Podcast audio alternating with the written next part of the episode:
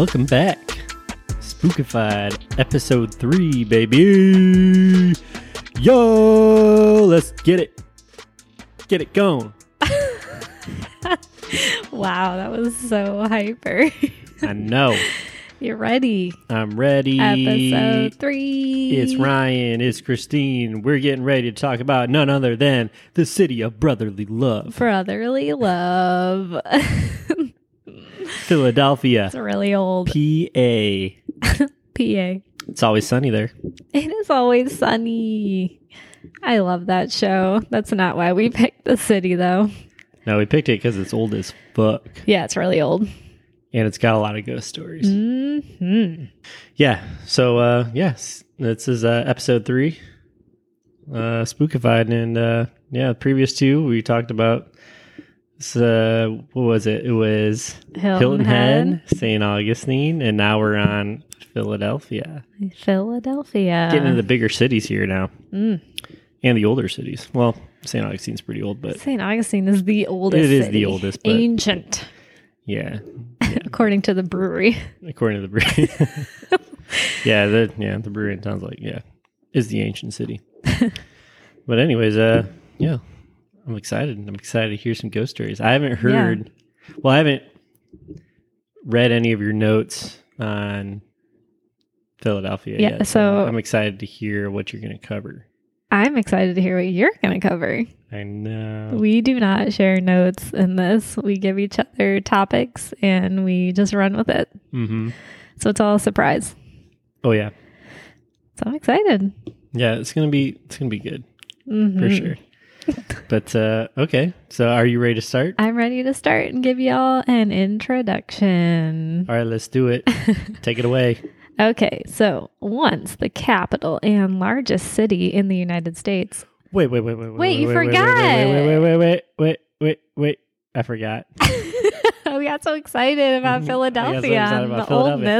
oldness. I forgot about the beer. the beer. It's one of the most important parts. yeah. So what are we drinking tonight? Tonight we are drinking the K the highly acclaimed, it's on the label, KBS, a flavored stout, espresso version. The Kentucky what did we say it was? It's Kentucky Breakfast Stout. Breakfast stout. We should Yeah, know it's- this. It's it- founders. It is like it's a yearly release, and it's always good. And this one we've Is had in the fridge for over a year. Over a year it's been aging. oh yeah.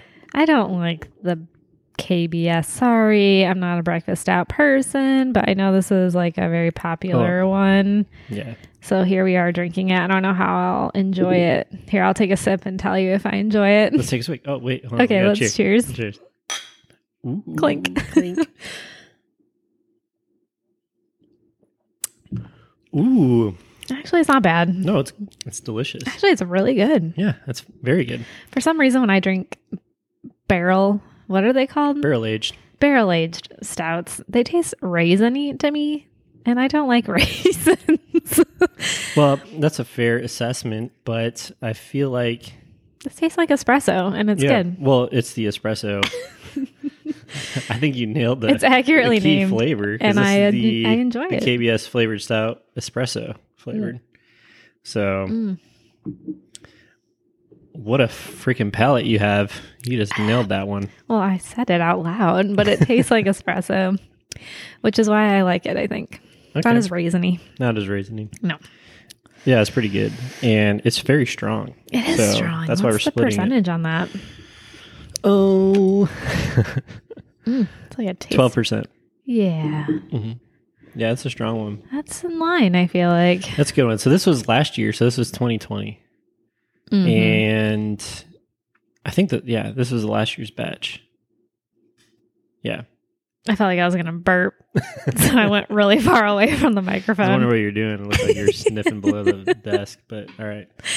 no, okay. So that's the beer. So that's the beer, and if uh, you guys have a lingering 2020 KBS laying around, feel free to open it up and drink with us. hmm But yeah, sorry for the interruption. Let's get back to the Back to that part of the intro.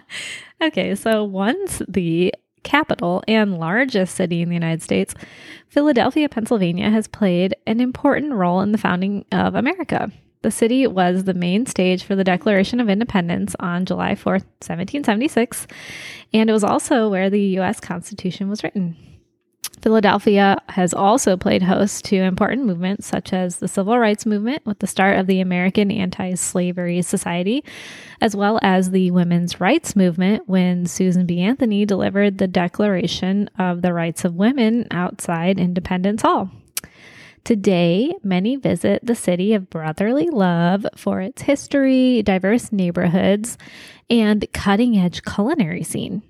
But we are most interested in the darker side of Philadelphia. Wait, I thought it was always sunny in Philadelphia. Do, do, do. I also like it for that, but the show wasn't even filmed there. So mm. Yeah, that's. I was That's sad to find out that It's Always Sunny in Philadelphia is a set in LA. I was like, man, I want to visit the bar. I know. I just would kind of wish that bar was a real thing. I know. I guess it's not.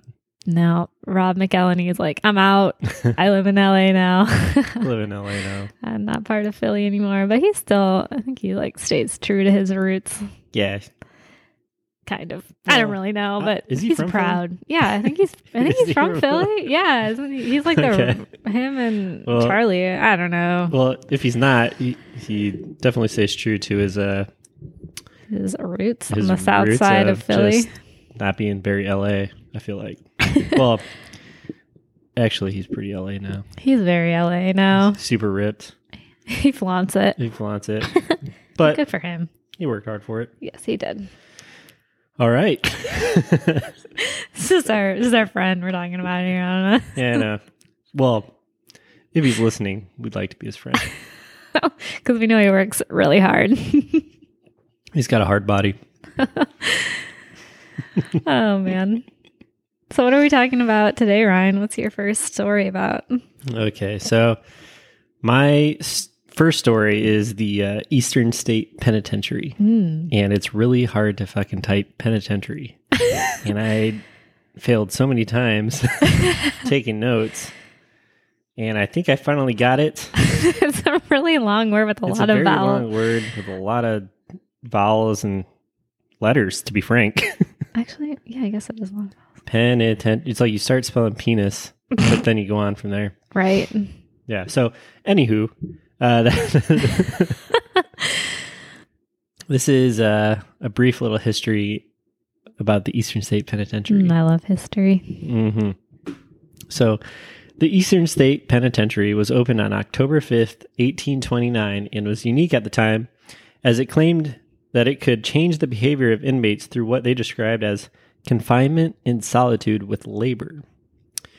It was done this way because many of the state leaders believed that crime was the result of the environment that they were raised in, and that solitude would make the criminal regretful and penitent. Hence, the name penitentiary. Penitent. Yeah. Huh. So this theory would later be known as the Philadelphia, or sorry, the Pennsylvania system. The Pennsylvania. Dang. They're just like, this is our state's system. yeah, th- we are the forefront of this solitude punishment. Man. Yeah. So, as a result of this solitude, inmates were prohibited to have any contact with each other.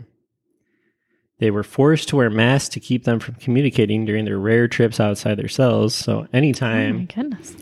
these inmates were just being moved, like, you know, I'm just going to get lunch or something, they had to wear masks over their head and they weren't allowed to speak or talk to anyone. Does a mask prevent you from speaking? doesn't prevent you from speaking, but it prevents you from human contact, essentially, like face to face. Oh, because you can't say anything. Yeah, Gotcha. I mean, you can still talk and people can listen, obviously. I mean, but- now we wear masks all the time. So I'm like wearing a mask. That's like every day. yeah, but they like cover your head, Yeah. and you're just like, mm, I don't know, I don't know where I'm at. These guys are forcing me around to different places. Wow. It sounds very, very torturous and sad, but you know, some of these people were pretty deviant, pretty shitty people, so but maybe they deserved it. Is that what so maybe they say? deserved it. But some of them were not that way. They were just kind of regular Like they stole a loaf of bread. petty crime criminals, yeah, and, And were they were, treated had this to way. be penitent. Exactly. so the cells themselves had feed doors and individual exercise yards to prevent contact between inmates. So they had essentially like a little private apartment, which doesn't sound too bad actually if you think about it. But the uh I mean, the no human contact thing was kind of like the whole So deal. no cellmate. Like No usually cellmate. there's two to a cell. Yeah, exactly. So it started out no cellmates. Like it was like literally like you know how they have like solitary confinement in some prisons for the really bad people. It was like that for everyone that was in the prison Mm. at the time. Just as soon as you got in there. Oh, are you trying to burp? Yeah, I was trying to burp. Neither of us are burping. no, yeah, but that was an actual burp. Oh, Yeah, you held it in? I did it off mic. I don't think you need to hold in your burps. I'm sorry. so they couldn't communicate. Nobody in their cell. I mean, the I know the shitting situation is rough between cellmates, so that'd probably be nice if you had your Yeah, own I mean, toilet. honestly, like if you had to go to a prison, that part of it doesn't sound so bad because yeah, you could take a shit in private, and that'd be pretty cool. yeah, I would enjoy that. I know, but everything other than that, not so much. I I, mean, mean, can you imagine not having any like human contact? Yeah, but all. what if your cellmate's terrible and they're like, "I'm gonna kill you," and they Mm, find some sort of weapon, and they like contraband?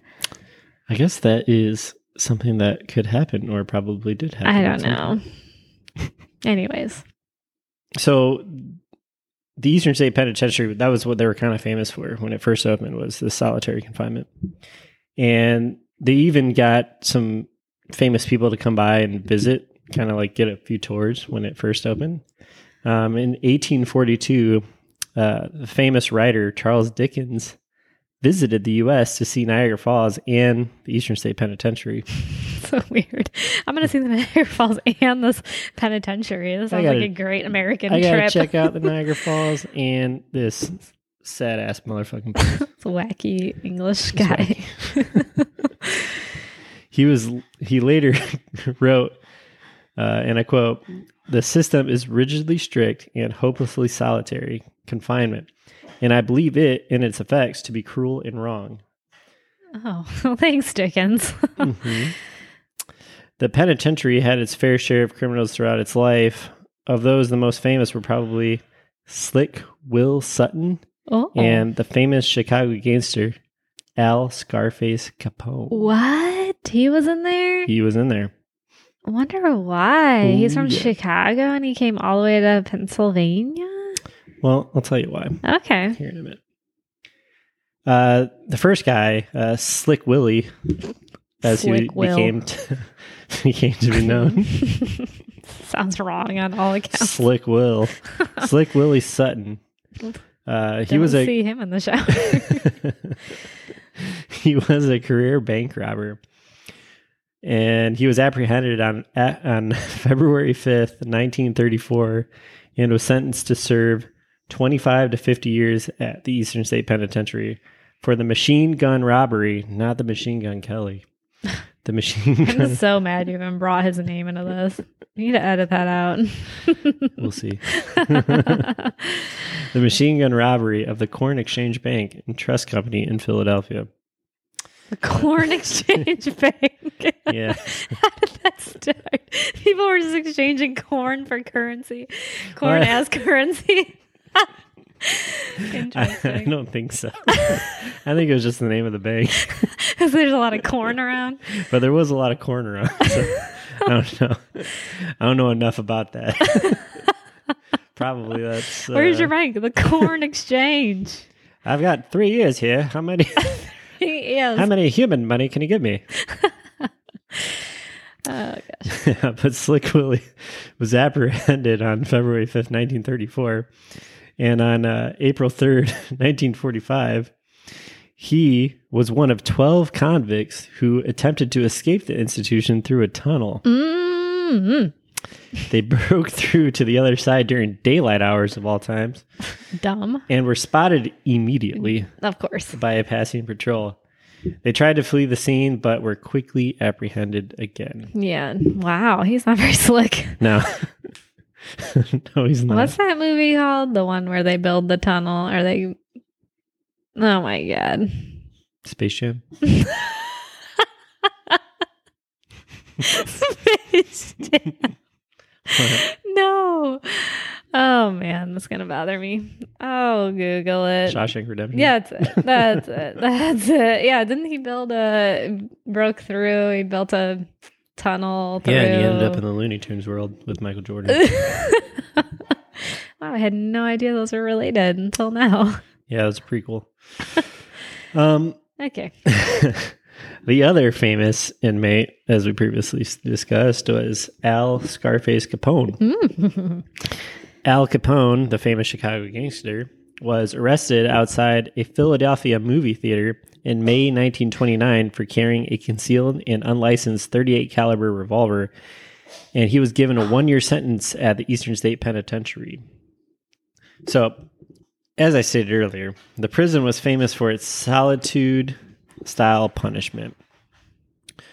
So, when prisoners were sent to the Eastern State Penitentiary, they were completely cut off from the outside world.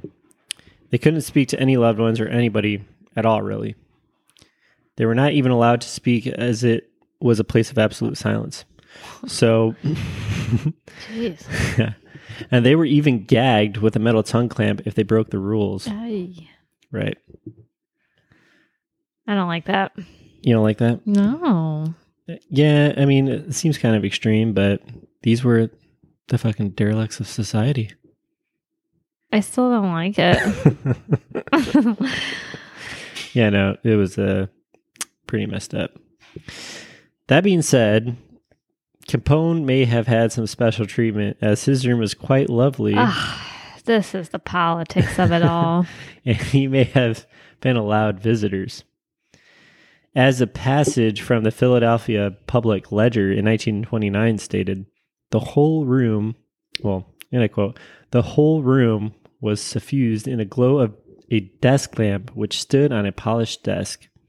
On the once grim walls of the penal chamber hung tasteful paintings, and the strains of a waltz were being emitted by a powerful cabinet radio receiver of handsome design and fine finish.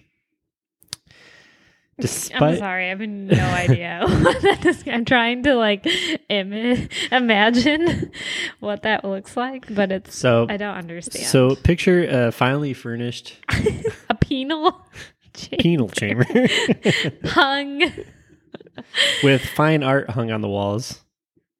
a Right. radio receiver. Like just a nice little desk with a like just picture like a nice little oak desk, Okay.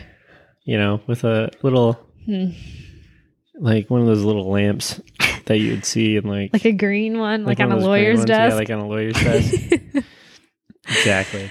And then picture one of those big old radio receivers that you would see back in the old days. I guess this was like in the 20s. Yeah, 29. Right. Okay. right. So All right. he had some, you know, some of probably the finer finishes. So we had a desk, is what it sounds like, and a radio. eh, mainly, I I would take the most out of that probably the radio. He had a little radio receiver there. That's nice. Yeah, I mean, he was also kind of a bad dude. So, Yeah, I guess. but despite the extra care that Capone may have gotten, the ghosts of the penitentiary still got to him. Mm-hmm. Yeah. He told a guard that the ghost of James Clark, who was a man that he had had murdered during the St. Valentine's Day during the St. Valentine's Day massacre was haunting him. Oh, good for James Clark. Yes. If I get murdered, that's what my goal. I'm gonna haunt you, Yeah, exactly. That's no matter where you are. Even No if matter- you're in the worst place ever, I'm still gonna haunt you. Yeah. or if you're just at like your fucking house, I'm gonna haunt your ass. Mm-hmm. Yeah, you son of a bitch. 100%. I agree with that. So good on James Clark. I don't know who he was, but good on you for He had haunting. a really boring name. yeah. Probably thousand trillion, thousand trillion. A thousand trillion? What? I don't know. I thought a thousand was too low, so then I changed it to a trillion. A thousand trillion James Clarks? yeah, there's Oh. probably a lot of them. Okay. Anyway, Around the same time period of the 1920s to 30s, prison warden Herbert. yeah, this is a real nickname. I shouldn't give you the notes. You shouldn't be looking at this. Between the same time period of the 1920s to 1930s, the prison warden Herbert Hardboiled Smith ruled the grounds. hard boiled. That's so good. I want that to be my nickname. I'm hard boiled. Don't mess with me. I'm hard boiled, not soft boiled. I ain't that soft boiled bitch. I'm a hard boiled motherfucker. he was particularly known for his strict punishments. So around this time, the state had abandoned the strict solitary confinement system as it had seemed to be, not be working. hmm, you think? So old hard boiled decided to take matters into his own hands. Ooh. Yeah, you don't want to get on hard boiled's bad side. Nope. So, to counter the lack of solitude punishment, he used other torture methods like the water bath. oh, that sounds nice, but I know it can't be. So, inmates were dunked in a bath of ice cold water and hung from a wall overnight. Hung from a wall? Yes. How? Uh, like, I'm guessing by chains. That's insane. It was said to be popular during the winter months. Of course. That's the worst time to do that. Yes. Oh my God, I would die. I would Oh, yeah. literally die. Another torture technique championed by Mr. Hardboiled was the mad chair. This chair was placed in a pit called the hole, which anytime you have to go to the hole, it's probably not a good thing. That sounds bad. yeah. But it's where prisoners were held in complete darkness and were strapped to the chair for days to weeks without much food. Oh my gosh. Some prisoners were even left permanently disabled from this punishment as they were not allowed to leave the chair for weeks at a time. So their I guess their fucking limbs just gave out. out food. I mean, come on. Yeah, I don't know how long they could last without food with, before, you know. Yeah, Dying, but- starvation yeah. and kill you, right? Like I don't. Yeah, Yeah, I wonder how long. Um. Yeah. So although no executions were ever held at the Eastern State Penitentiary, there were Hmm. many murders that took place among the prisoners. Among those, even two guards were killed. And with all this misery and death, it's no surprise that the Eastern State Penitentiary has become a paranormal hotbed. Um, visitors reported seeing the ghost of James Taylor. Taylor was gruesomely murdered by another, or sorry, I'm sorry, Taylor gruesomely murdered another inmate, Oh my gosh. a man named Michael Duran, in 1884. Uh, Taylor ended up bludgeoning Duran to death, beating him to a pulp, and then quietly returned to his cell to go to bed. I went to sleep, and he just went to bed. He just went to bed. He He's just, like, he "This just is went to sleep. another just like- day in the life." yeah, he's like, I just fucking murdered that guy, and now I can go to bed. Yep, I can sleep peacefully, can sleep knowing soundly. he's dead. exactly. Hmm. Just not a, not a thought in his mind. Wonder what on that. Michael Duran did. I don't know. I don't know. Didn't investigate that But much what that man. happened to Taylor? Was he put in the hole? Was he hung on the wall? Don't quite know. Interesting. If I had to guess, he ended up dying in prison at the Eastern State Penitentiary. Hmm. Another ghost story comes from the prison locksmith, Gary Johnson. He was doing some restoration work at the penitentiary as it was being converted into a tourist attraction. Right. So, as he was trying to remove a, an 140 year old lock from a cell door, a massive force overcame him and he was not able to move Oh my gosh. yeah. He believed that once the lock was removed, a portal may have opened, allowing the ghosts that were trapped Oh inside gosh. the cells to escape. he said he had seen ghostly faces on the cell wall that swirled towards him when he was stuck in his frozen state. Huh. Yeah, Just from one cell door. just from one cell door. Why was he trying to remove it? They were doing restoration work, so I don't know. It didn't really Mhm. say what cell door that he was working on because I know that they, well, as we we'll move on, they're converted this into like a museum. So now these cells are open to the public, and you can go in and see kind of how the cells used to look back in the day. Yeah. and they're actually working on i'm not sure if they're finished yet but they're working on updating capone's cell His So you- fancy cell. his fancy cell so you can kind of see what it looked like back then as well which is pretty interesting Huh.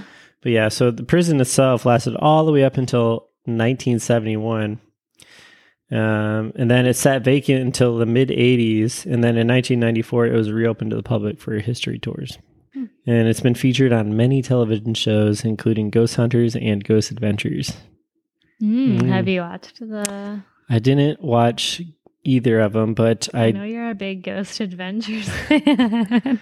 yeah. So yeah, all right. Here's my deal on Ghost Hunters, the Ghost Adventures.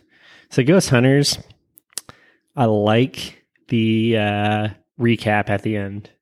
It seems like at the end of the show, they're always like, "This is what we found. This is the evidence that we found. This is Mhm. what we think," and blah blah blah blah blah. yeah, Ghost Adventures, it's like it just ends. it's not a recap. it's not a at recap. It's like, could it be that the ghost of this little girl had murdered this guy and came back as a fly and landed on my face? And then I was haunted by the fly of this little girl. And blah, blah, blah, blah, blah. That's it. That's it. I mean, do I give credence? Do I give credence? to- sick. Someone, al- Aaron, always gets sick on Ghost Adventures because it's a very personal experience. He has a really sensitive stomach. yeah. Or he just gets very scared and makes himself sick. Probably that. I don't know. But I do like both shows and I like to think that you know, they are both very accurate and real, but I give more credence to Ghost Hunters because they kind of will at the end give you a little recap of everything that they found. yeah, And even if they don't find anything, they at least tell you like, "Hey, we don't really they acknowledge it. yeah, they're like we didn't really find anything here and like we believe you that something might be going on, but it doesn't seem very, you know, I feel like you're not in any harm or anything like that. You know, they kind of like Yeah. will go Write that it route, off. write some stuff off. Ghost Adventures is just like it's a lot of feeling, it is a lot of feeling, Yeah. not a lot of hard evidence. not a lot of hard evidence. but you know, I like both of them, and uh, I will say, the Ghost Adventures though, uh, they do like introduce a lot of different technology. Although I feel like some of it's just kind of like not really that great, like that Kinect stuff.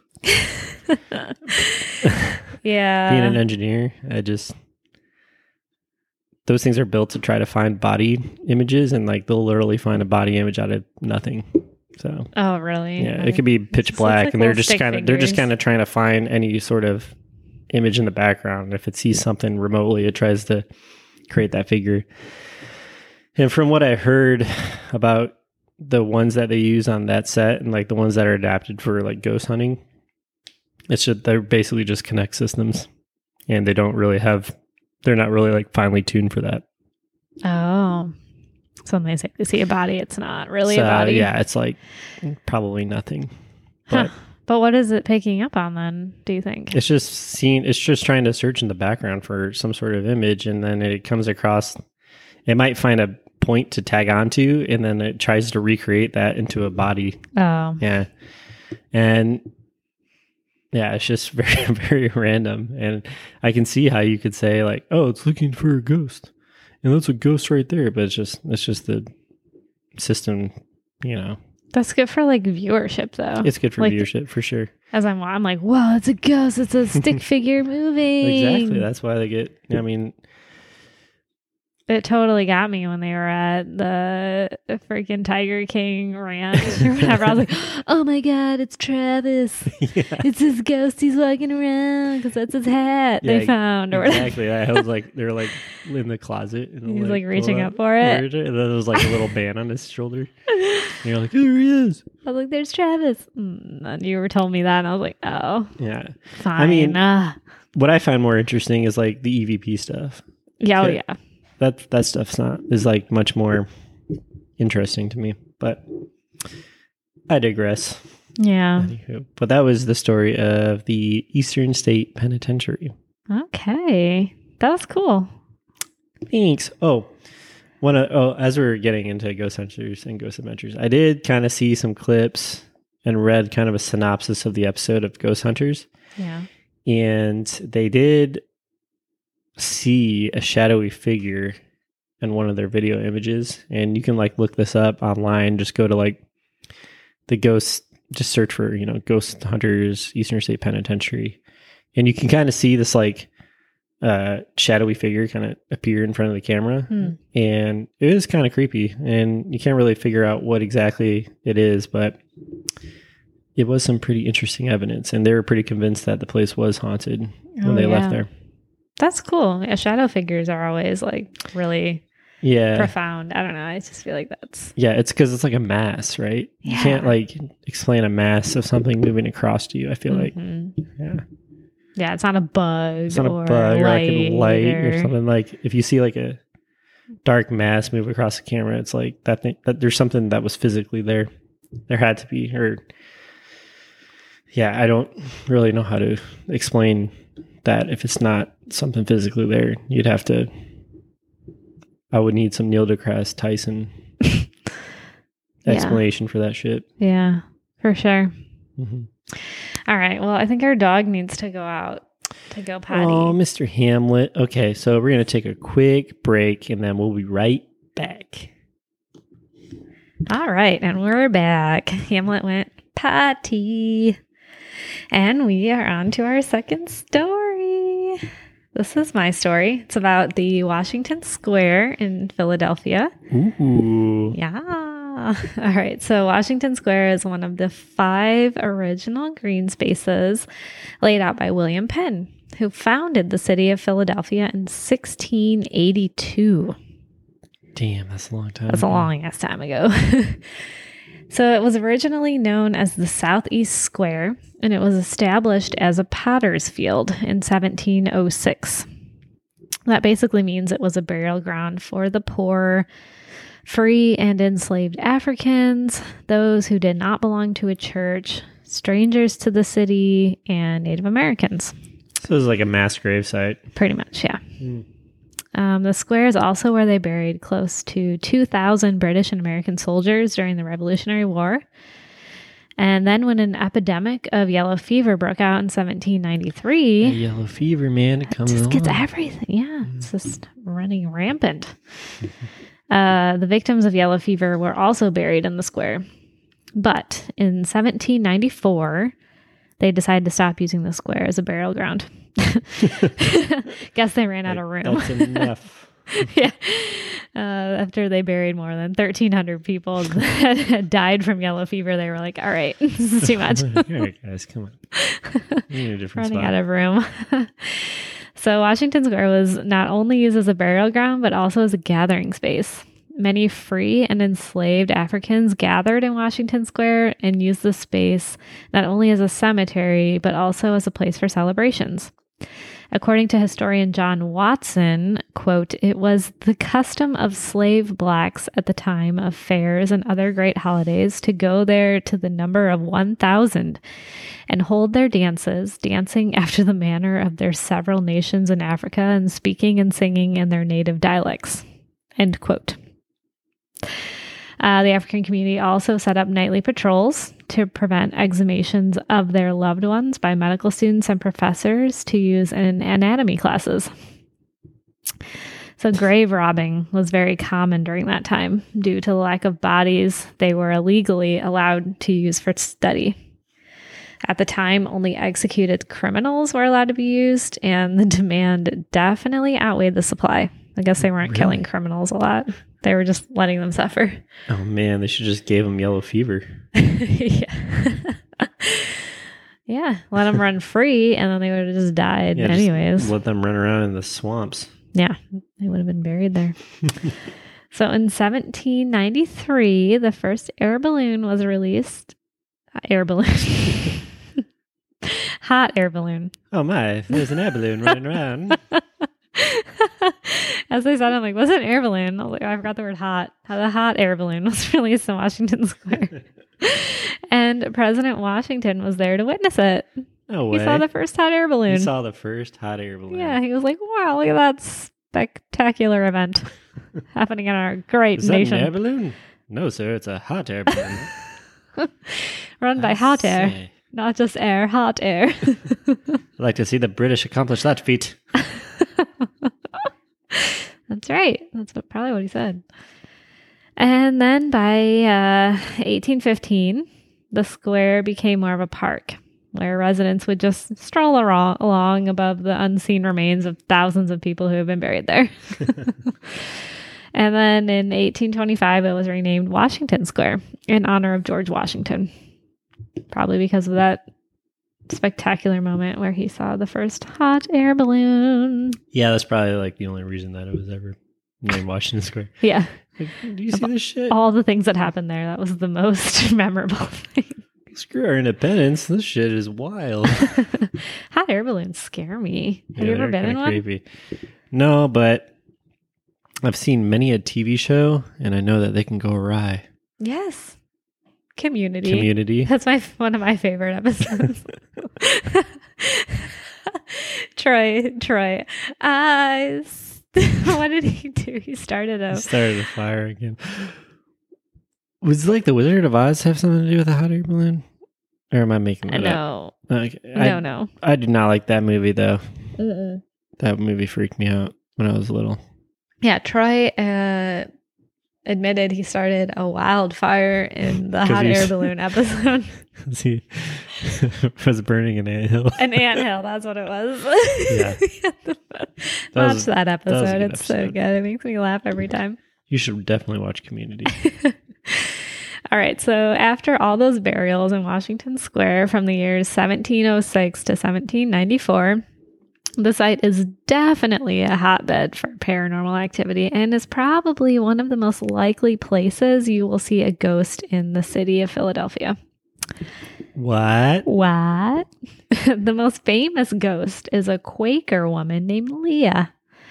As I mentioned earlier, body snatching and grave robbing was very common at the time for use in uh, medical schools and also to steal valuable possessions that may have been buried with the dead.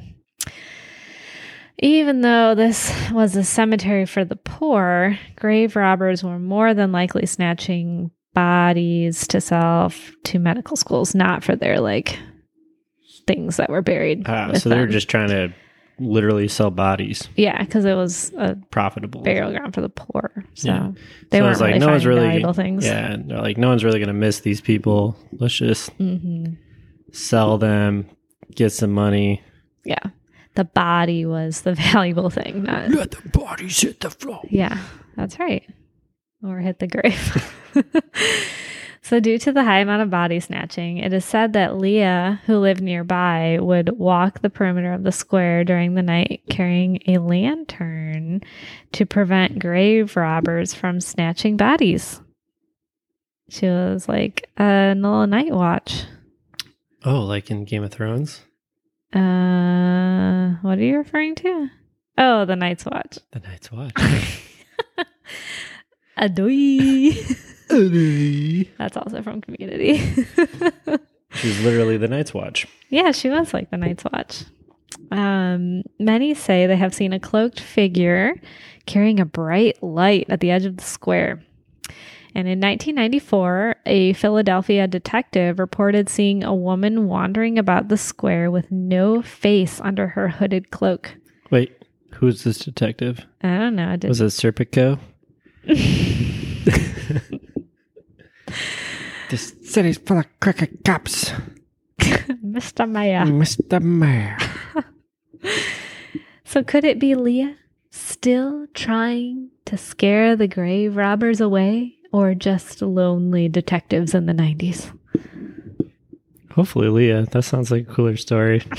Not gonna lie. Yeah, maybe it is Leah. Anyways, other ghosts said to haunt Washington Square are the ghosts of Revolutionary War soldiers. From the start of the Revolutionary War, wounded soldiers were brought back to Philadelphia for care. Also, any prisoners of war during the British occupation of the city in 1777 were placed in the jail near Washington Square called the Walnut Street Jail. Anytime a soldier died, whether in prison or in the hospital, they were buried in Washington Square. When John Adams visited Washington Square, he quoted, I'm sorry, he is quoted for saying, The graves of the soldiers who have been buried in this ground from the hospital and the Bettering House during the course of last summer, fall, and winter, dead of smallpox and camp diseases, are enough to make my heart of stone melt away. Wow. That is sad. He was just blown away by the amount of death that was around him. That is so mm, sad. up. I like John Adams. Have you ever seen the uh, movie and the musical 1776? 1776? No. Who Oh. stars in that? Um, Mr. Feeny. Mr. James Gandolfini? No, just Mr. Feeny. Oh, from the hit 90s show Boy Meets World? Yeah. Oh, he plays John Adams. he plays John Adams. Yes. I am very aware of the musical 1970s. 1776. 1970. 1976 was the bicentennial. It, it was remade. You've never seen that 1776. I've and seen- I wanted you to watch it I've seen clips of so many times. It's such a good movie. Sounds like it. Anyways, I could just hear John Adams. Upside down fart noise. Okay. This dumping of unidentified dead soldiers in the square is said to be the cause of the paranormal activity there today. There have been reports of whispers, screams, and apparitions at the square. Locals believe the ghosts are not a harmful presence, but just a reminder of the square's past as a cemetery before it became the park that it is today. A memorial for the fallen soldiers was built in the 1950s, and since then, the paranormal activity has gone down, but it hasn't completely disappeared. So, you're either going to see Leah or you're going to see some soldier ghosts or hear their screams. Ugh.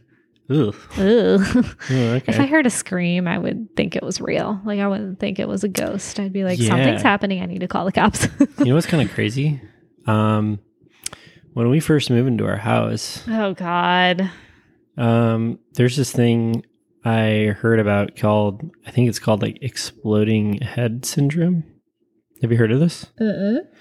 Okay, so I think this is someone's gonna have to look this up, but this is what I remember reading on this. But exploding head syndrome is like when you subconsciously hear a loud scream in your ear when you're like on the verge of a dream state.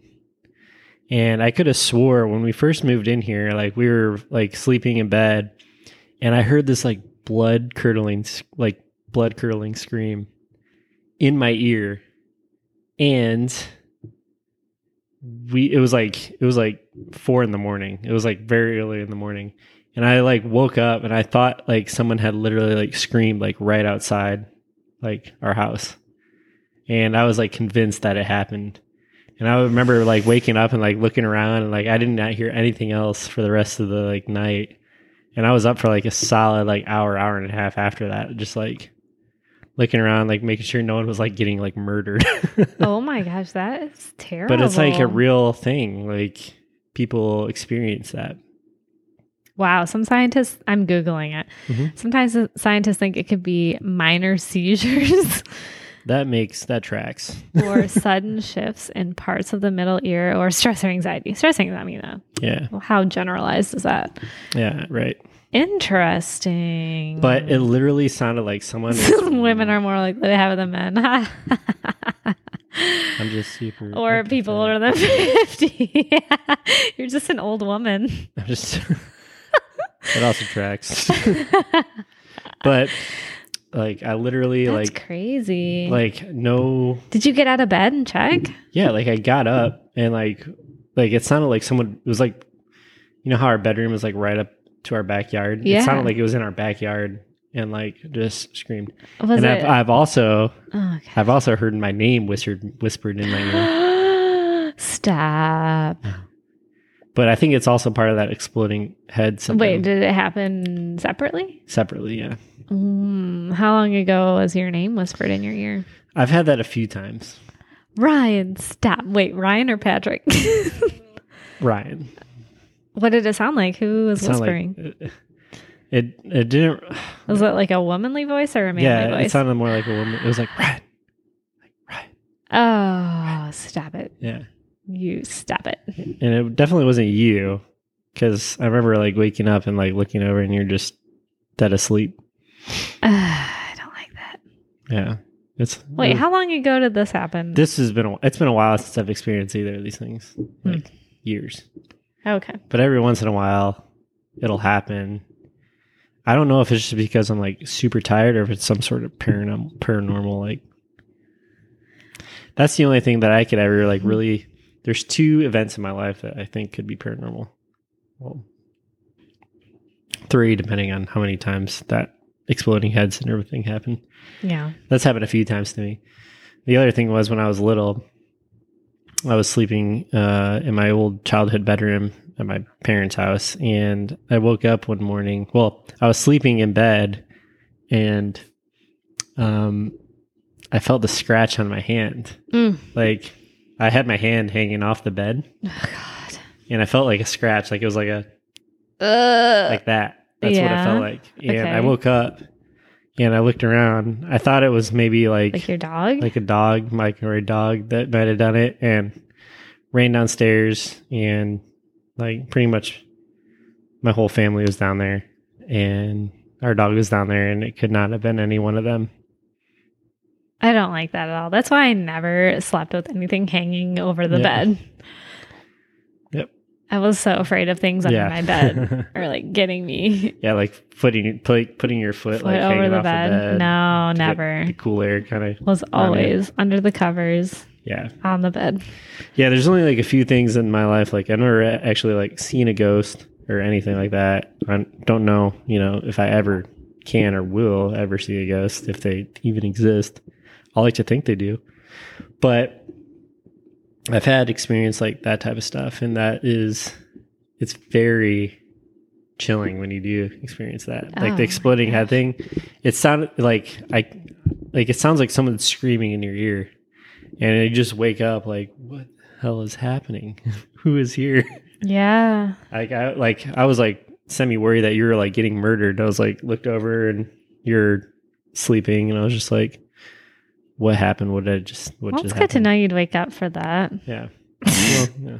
I guess. Sometimes I wonder. Sometimes I'm like, Ryan, get up. You're snoring. That's normal. wow. Yeah. Interesting. Pretty. There's some pretty wild stuff, Yeah, right? I've never had anything Yeah, like that. Wild.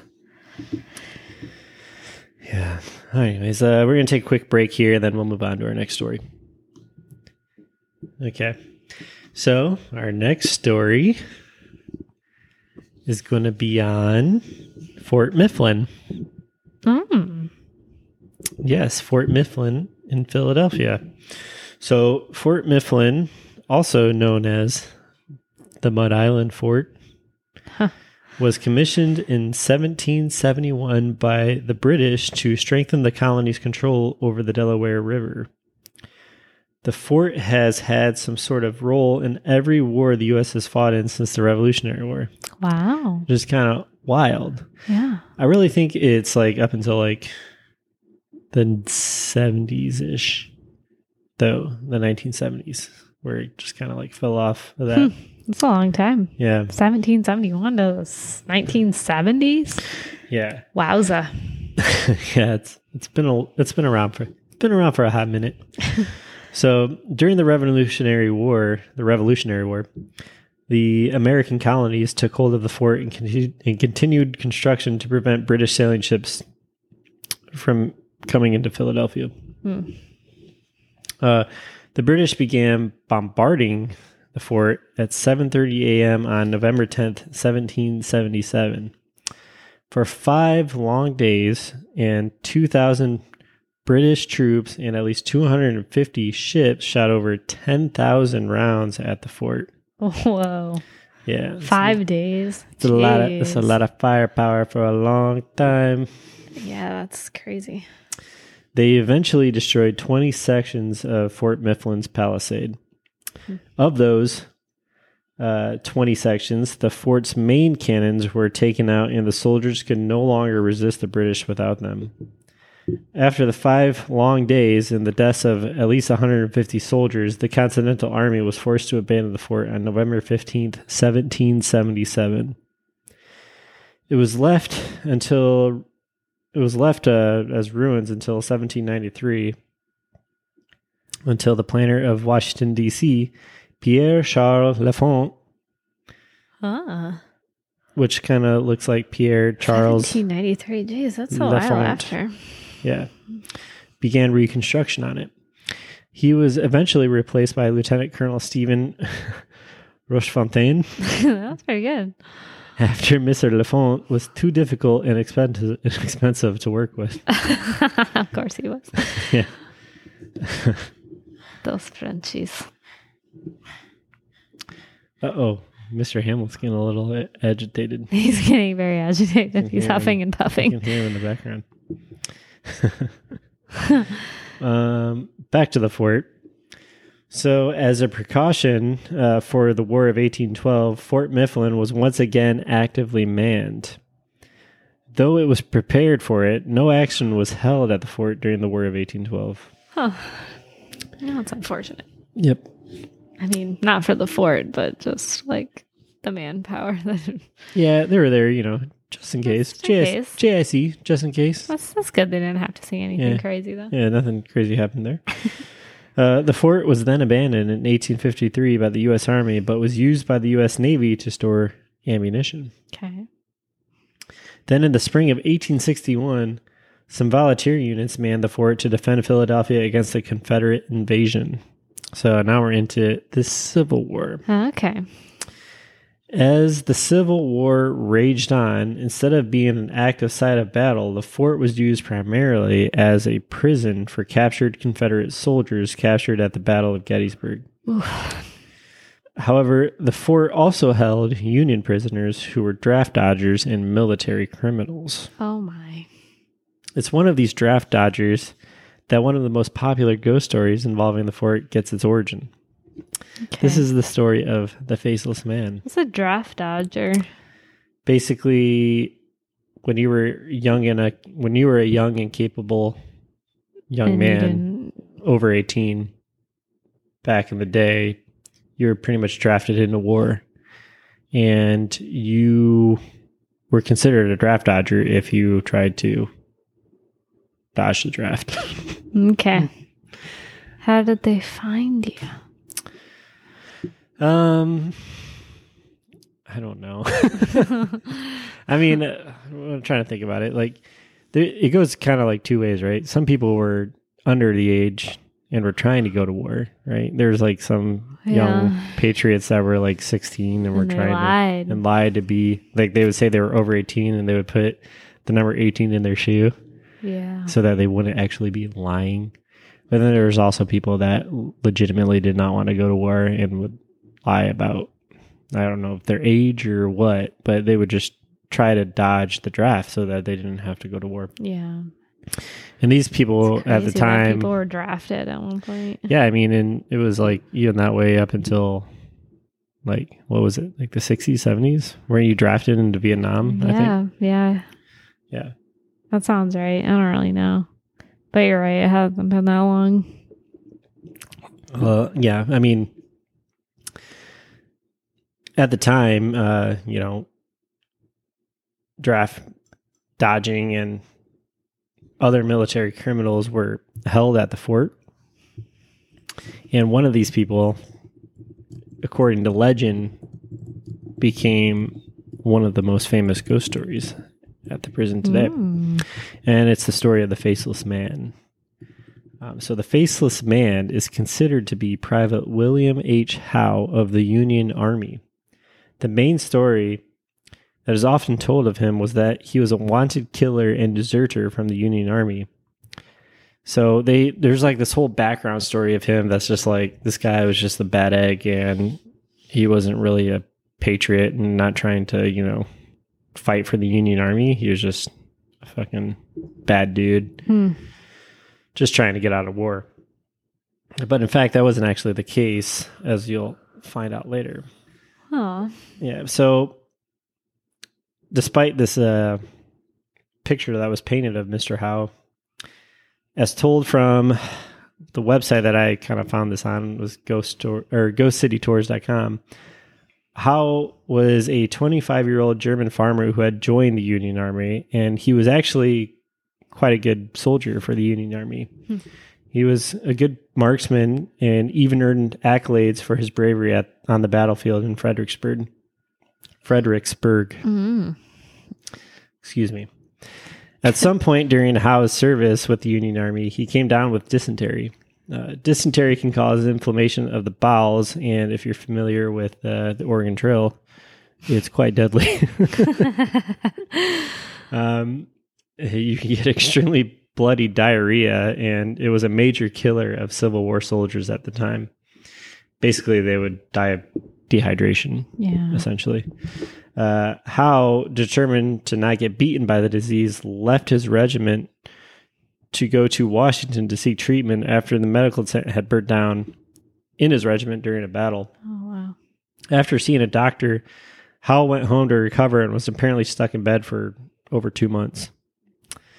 Now, during this time, Howe was basically like MIA. And uh, after not reporting back to his unit for this time, his enrolling officer came looking for him late one night, along with three other men. And they were all reported to be like obliterated, like completely drunk, and were just kind of like ready to start something.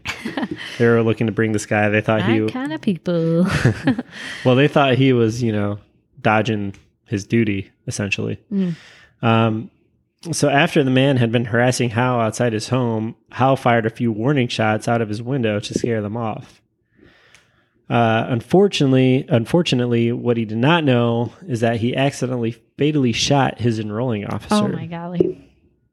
hence the war crime. Now, Howe was arrested and imprisoned in the Eastern State Penitentiary. Whoa, it all comes back around. It comes back around. But not actually Fort Mifflin, Nah. according to the story I saw on GhostCityTours.com. Hmm. So, Howe desperately pleaded for mercy and even wrote to Abraham Lincoln for help, but it never came. Apparently, an increasing number of Union soldiers began to desert the Union Army, and Abraham Lincoln reportedly wanted to make an example of him to the rest of the Union deserters. Mm. So he was just kind of like uh, casual. Yeah, he was just kind of a casualty of an unfortunate, unfortunate like circumstance.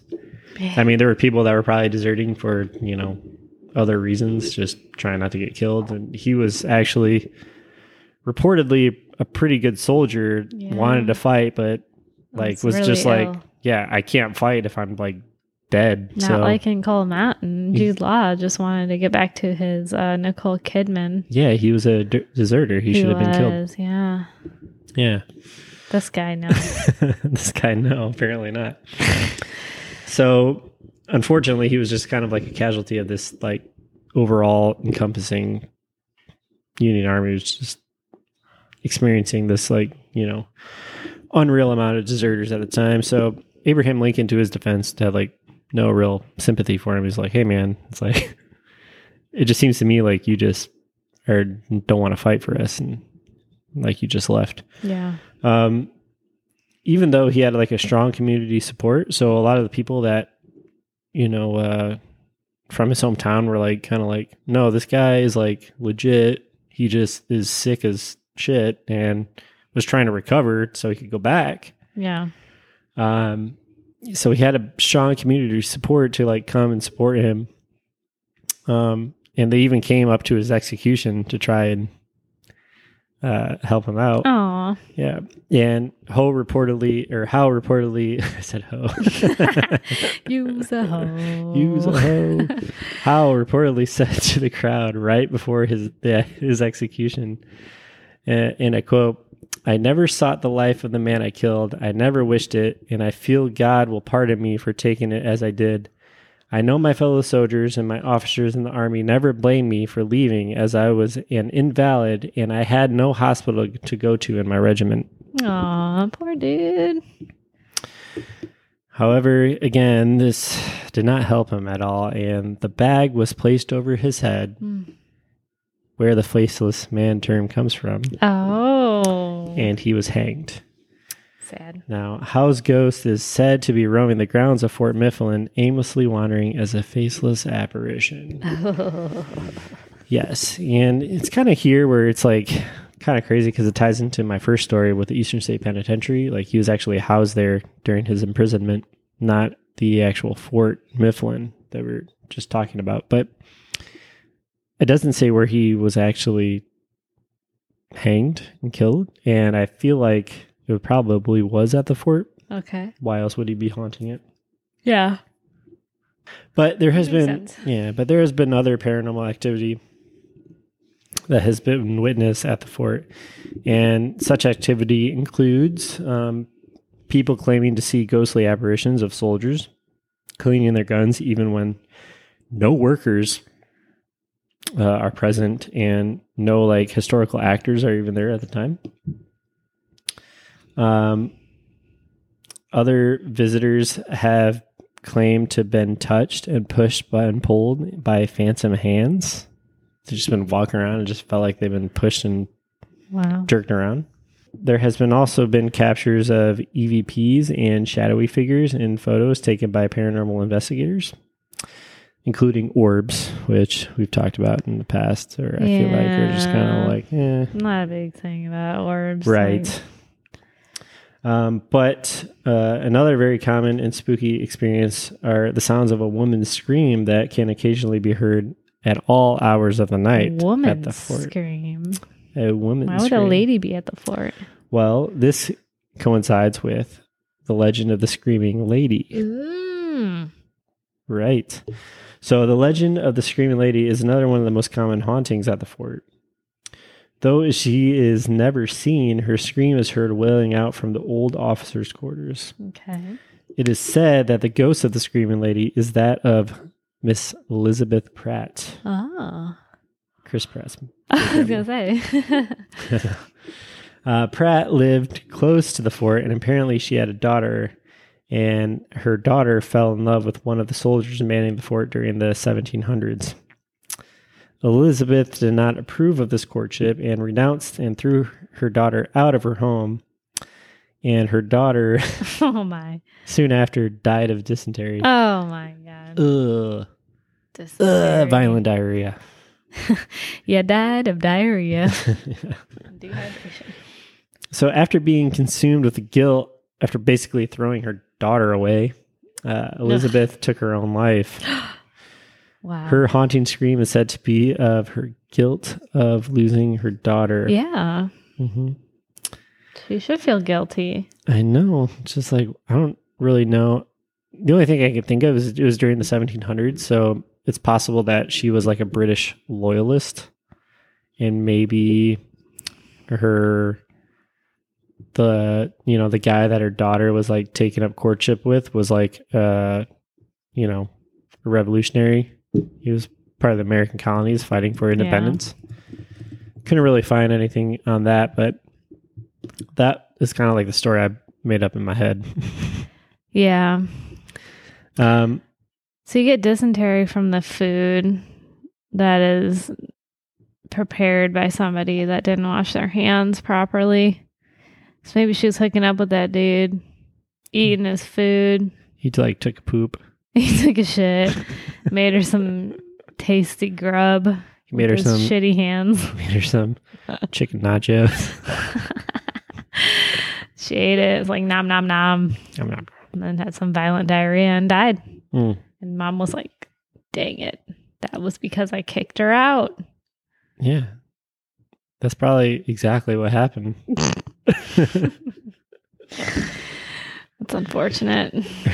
Her soldier, you know, significant other was Had dysentery hands. dysentery hands. Made her a hot bowl of nachos. Apple and nachos. Ooh, nachos sounds so good right now. I might have to order some Taco Bell. nachos Bel No. Grande. I'm not trying to get dysentery. You know, Modern day dysentery that you recover from. I feel like that kind of dysentery is a healthy course of dysentery because it evacuates your body. it cleanses you. cleanses your system. Okay, well, call it That's my thought on Taco Bell. By the way, if Taco Bell, if you want to sponsor us, that's uh, you know, It's good for us. good we'll for eat some us. I chalupas mean- and nachos Bel Grande all yeah, day. all day. Another apparition that has been seen commonly on the grounds of the fort is one that appears in the second floor balcony of the barracks.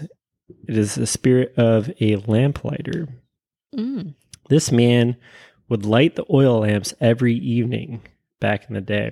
Okay. People can see his apparition from afar carrying a long pole with a dimly flickering lit light on the end. Oh my. Yeah, they just see a ghostly apparition of this man going.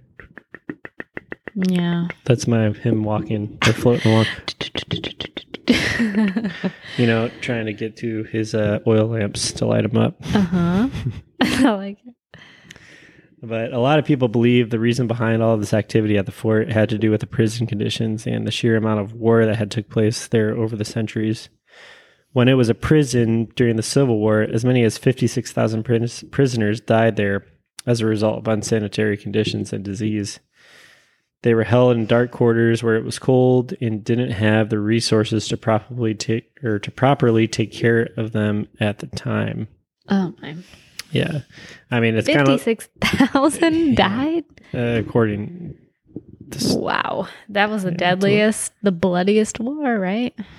yeah That's I mean, not even blood though. That's just that's prisoners that's, dying. that's just straight up like negligence yeah. yeah i mean you know yeah it's wild to think that people just died of just unsanitary care back then Yeah. but i mean it was just i guess the sign of the times right Yeah, They didn't know any better. Um, yeah, it's believed that these inhumane conditions um, were traumatic enough that it prevented the soldiers' souls from moving on to the afterlife. Mm. hmm In 1915, the fort was eventually declared a, a national historic monument, and actually it was still used by the um, by the U.S. Army until 1954 as a storage uh, facility for military materials.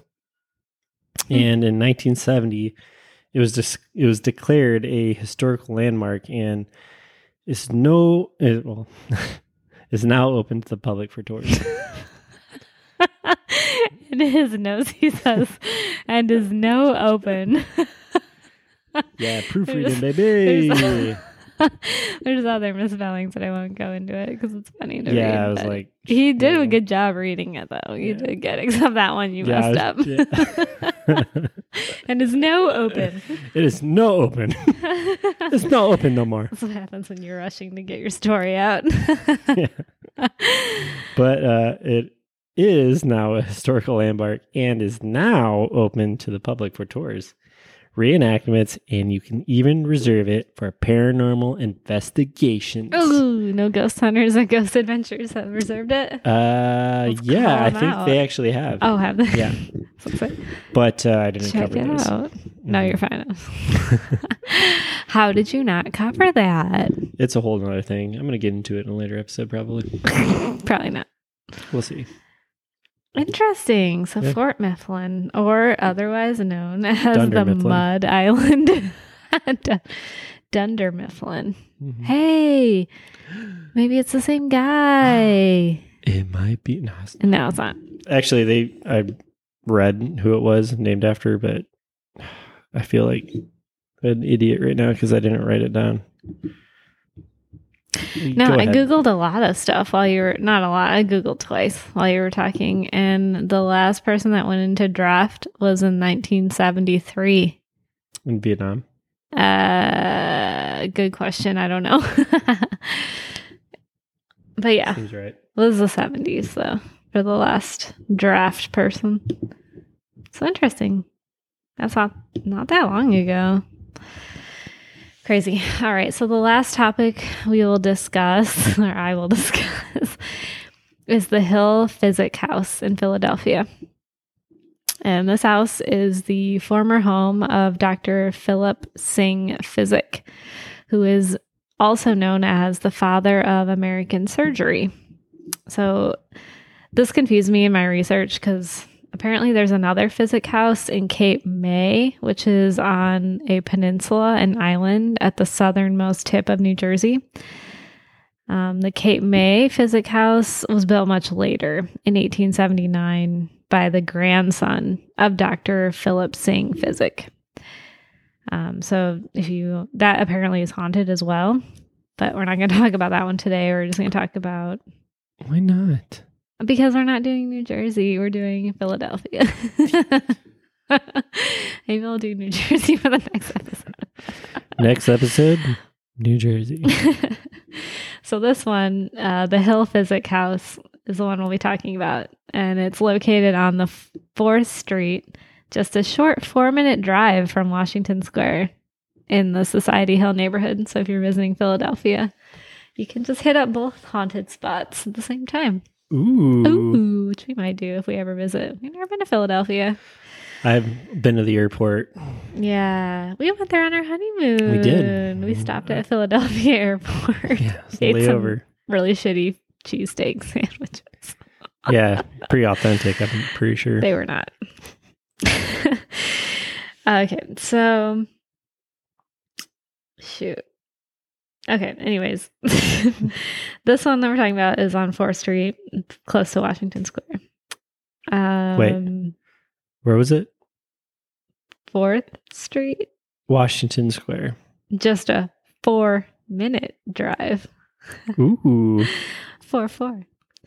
All right, so the Hill Physick House was built in 1786 by a man named Henry Hill, who was a successful wine salesman. He sold a type of fortified wine called Madeira.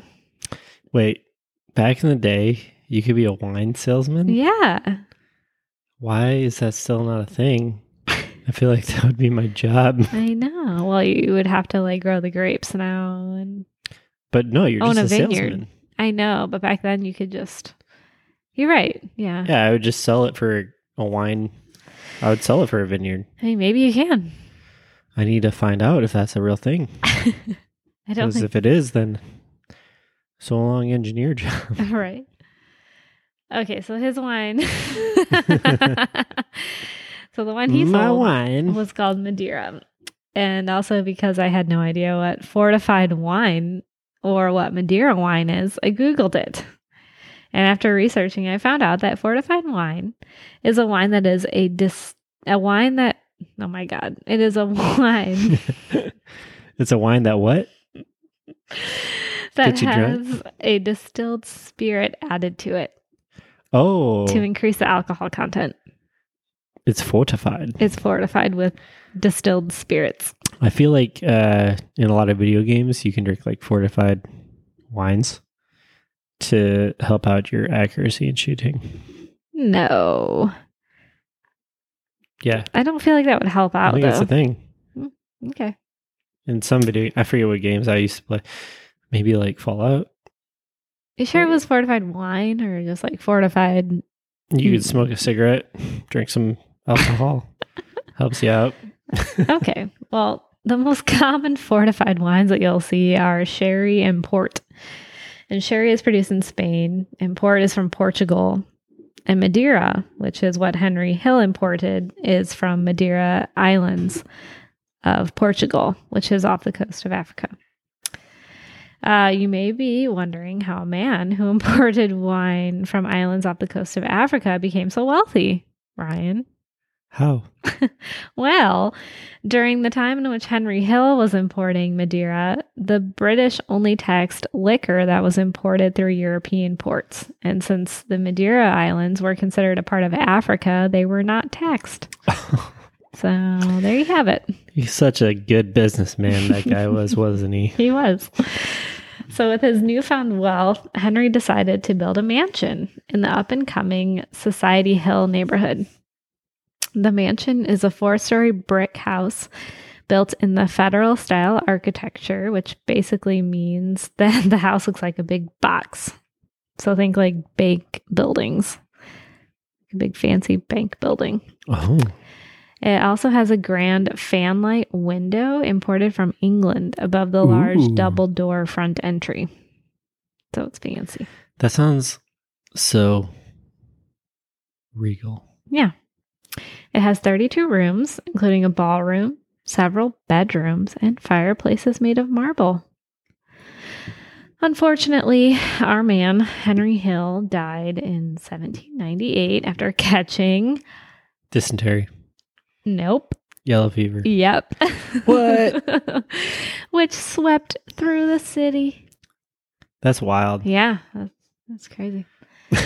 The house. no one died from that back then. No, they did not. That was like a one off. Yeah. so tragic. Um, the house remained in the family until 1815 when a woman named Abigail Physick bought the house. Did she discover physics? No. Okay. She did, however, give the house to her brother named Dr. Philip Syng Physick. Who developed physics? No, he Oh. was a physician. Oh, so he developed physicians. No, I told you earlier he's the father of what did I say he was? American surgery. Oh, yeah. Yeah, yeah, yeah. that's where the name physician comes from. Maybe. Cool, right? That's wild. The Physick family, just to give you a little history, they were a prominent Philadelphia family. Phillips, Much like the Fresh Prince Bel Air family. right? I don't think this was this considered South Philadelphia, born and raised. I don't West think so. Oh, was it West? Yeah. Oh, I'm thinking of Always Sunny as South Philly. Is it? I think that's what our t shirt says. I don't know. All right. So Philip's grandfather was a silversmith who designed the inkstand the founding fathers used to dip their quills to sign the Declaration of Independence. Dang. That's crazy, That's- right? That's nuts. Yeah, I thought that was pretty cool. Apparently, Philip did not want to become a surgeon, and he actually wanted to follow in his grandfather's footsteps as a silversmith. Oh, that's nice. Yeah. So obviously, no to no surprise, his grandfather was like the shit. So obviously, you want to follow him. Uh, but sure. Philip's father insisted that he finish medical school, even though he had extreme anxiety when working on cadavers. Yeah. I would too. That's not a very good uh that's not a very good attribute of a physician if Yeah. you're afraid to work on Dead dead people, and then you have to work on live being, like, people. yeah. It's It's like even more scary. right. But he overcame his anxiety and he became a successful surgeon. He actually started America's first health insurance where he offered to take care of your entire family for only $20 a year. What? Yeah, I Googled this. This would be about $450 a year today, which Dang. is good. Yeah, that's, That's amazing. amazing. So he was Shit. bargain insurance. Wow. Uh, anyways, this health insurance plan would have come in handy during that time as yellow fever swept through the city, claiming 5,000 lives in less than two months. That's That's a alarming. lot. That's a lot. Uh, Dr. Physick would survive the yellow fever epidemic despite staying in the city when many fled. I wonder if he was one of those guys that like wore those like long Those weird nose, like beak things. Yeah. Yeah, like they wore in during like the plague and stuff. Yeah. Didn't you like see that shit in like Silent Hill? Yeah, I think so. Was also in that Blythe House thing in uh, on Netflix. Didn't they Mm. wear that? that? I don't know. Oh, the haunting of Bly Manor. Yeah, that one. Yeah. I don't know. But yeah, he would survive the epidemic even though um, he stayed when many fled. So he was like kind of rewarded for that, for staying when a lot of people left. He was rewarded. I mean, not rewarded, but he was like in. a reward. you, here's your reward. You get to stay. you get uh, this mansion. yeah, he got a lot of accolades. Applauded. How about that? or act, yeah. Yeah. Okay. So he would later marry a woman named Elizabeth Emlen, but their marriage was not a happy one Why? because they didn't like each other. I don't know. They would, she had however, yellow fever. they would go on to have seven children together, four of which survived like into like adulthood. other. I know. It always cracks me up when they're like, they had an unhappy marriage, but they had like 15 children. Like, okay. okay. But their scandalous relationship would end in divorce after 15 years of marriage. And after their divorce, Dr. Physick would move with his children into the Hill House, which he inherited from his sister. Mm. so they had like a kid every two years. Shit, we did. Yeah, seven kids, 15 years. Yep. Wow. Hmm. That seems like a happy marriage. They did it one time every two years and had a baby. she was very uh, healthy reproductively. so during the 22 years, Dr. Physick, yeah, really, lived at the house. He used the house for his medical practice, renovating it so he could treat his VIP patients, such as First Lady Dolley Madison and President Andrew Jackson, to name a few. He also used the house to perform autopsies, blood transfusions, and the first cataract surgery. Dr. of Physick's That's- death in 1837. Wait, that's wild. So did this guy like specialize in anything? So he just decided I'm going to do a cataract surgery. Yeah, he did a whole bunch of like crazy stuff for the first time. That's wild. And he like created all these tools that they still use today in surgery. Holy crap. Yeah. He had a mark in history. Wow. Pretty cool. Okay. Anyways, after his death in 1837, the house remained in the Physick family for 58 years and then it was abandoned and almost bulldozed to make way for a gas station. How lame is that, right? Let's get rid of this house, this mansion, and make it into a gas station. But then a Philadelphia publisher and his wife purchased the home and restored it. And oddly enough, the woodwork needed to be replaced because the former owner, a woman named Elise Keith, had a phobia of dust and removed all the woodwork, which included the interior shutters, baseboards, balusters, and door frames. What? Yeah. She had a phobia of dust. Of so dust. rather than cleaning it, she had that shit removed. She was like, nah, I'm not dealing with it. She's like, this is some old shit. We Yeah. gotta replace it. That's terrible, right? That's All that wild. woodwork. Yeah, this this woman cannot have lived long. What I want to know is did she remove it herself or did she hire? she had to have hired people. That's a lot of work. The most Shutters. the craziest thing too is that there was still an unlimited amount of dust around her. Like it was all around her Yeah, during that entire time. Just the woodwork is not even enough. Like everything collects. this lady's afraid of dust. and shutters. Like what was she using to cover the windows? I don't know. Curtains. They You know what? collect dust. She probably never even seen a dust mite. Have you ever seen a dust mite? Yeah, Those things are frightening, they are. and she didn't even know about those at the time. Can you there imagine were if no he Swiffer dusters at that time. Feather dusters. Those are terrible. Can you imagine like this lady was ahead of her game though, as like a germaphobe. I guess that's kind of ironic too. She lived in the former home of a father of American surgery, and then she was afraid of dust. Mm. Yeah, definitely. Whatever. That's wild. I forgot where I was. Something about interior shutters, baseboards, balusters, and door frames. Yeah, somewhere in there. I found it. Okay, today the house is back in the Physick family. The great, great, great That's three greats. Grandson of Dr. Physick, a man named Del Connor, now owns and lives in the home. Whoa. What a cool name, right? Del. I kind of like that name. Del. Since moving into his great great great grandfather's home, Del Connor says the house is haunted by his great great great grandmother, Elizabeth, who was banned from the home by Dr. Physick after their divorce. yeah, she's like not allowed to be around that place. He says when he first moved into the home, he heard the doorbell ring, so he went to answer the door. When he opened the door, a woman in colonial clothing answered, and he asked, "Oh, I'm sorry," and asked if he lived there. Then she just vanished. He like he said he looked down, and then he looked back up, and she was gone. Wild. Yeah. Nuts. She, Elizabeth, is also seen weeping near the stump of a tree in the yard that was cut down right before her death. According to Del, that tree was something Elizabeth and Dr. Physick argued about chopping down.